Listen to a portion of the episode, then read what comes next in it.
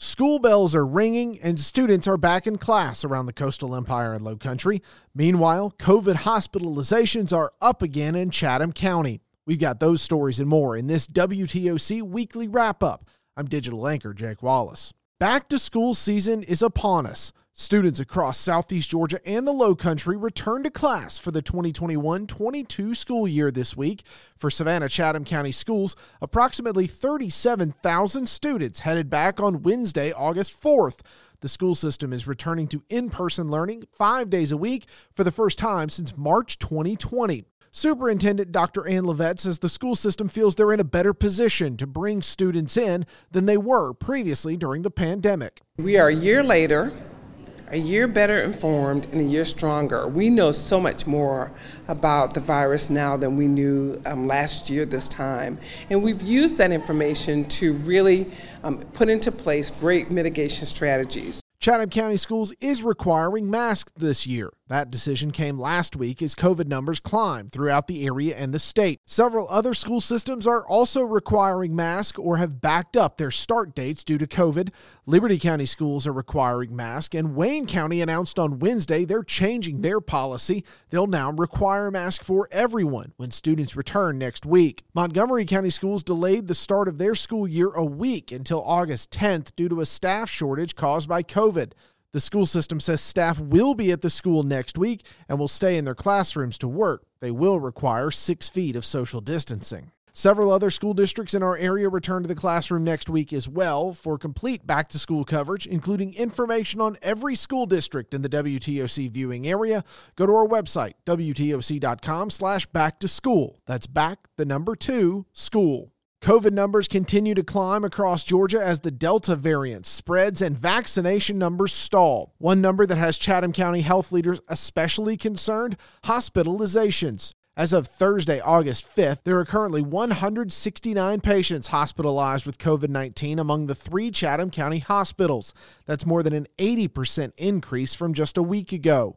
On Tuesday, August 3rd, Memorial Health Associate Chief Medical Officer Dr. Stephen Thacker told WTOC they haven't had to turn to alternative care environments, but he says they are feeling the nursing workforce shortage like many hospitals in the country and admits the high numbers of COVID patients is a challenge. We're definitely um, bumping up to the constraints of just the number of patients that need care in the region uh, with the number of beds that we have you know, balancing that with the amount of staffing that we have to continue to, um, you know, make sure we're providing the safest care possible.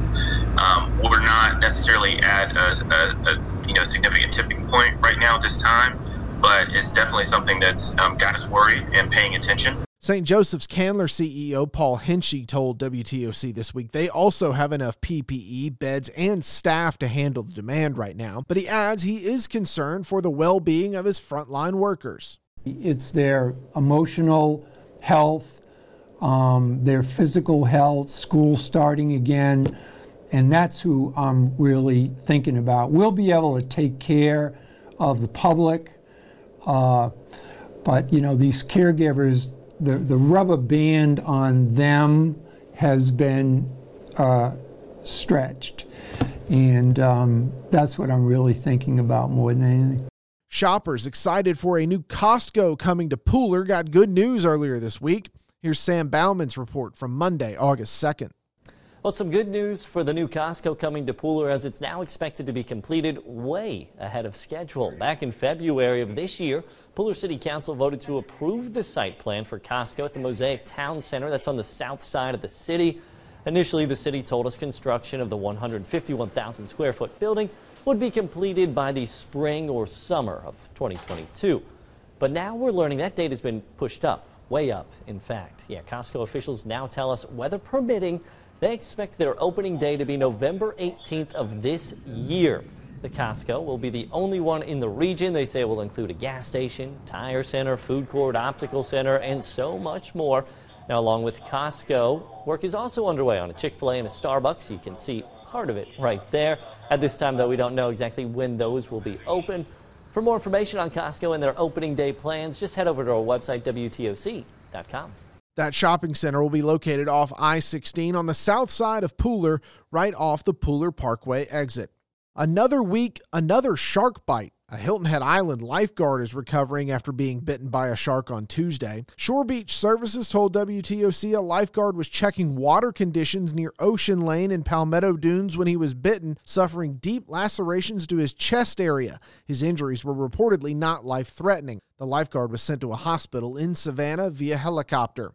Just last week, a surf instructor was bitten by a shark on Tybee Island. You can stay up to date with the latest news, weather, and sports every night on the news and all the time at WTOC.com. Thanks for listening, everyone. Have a great weekend.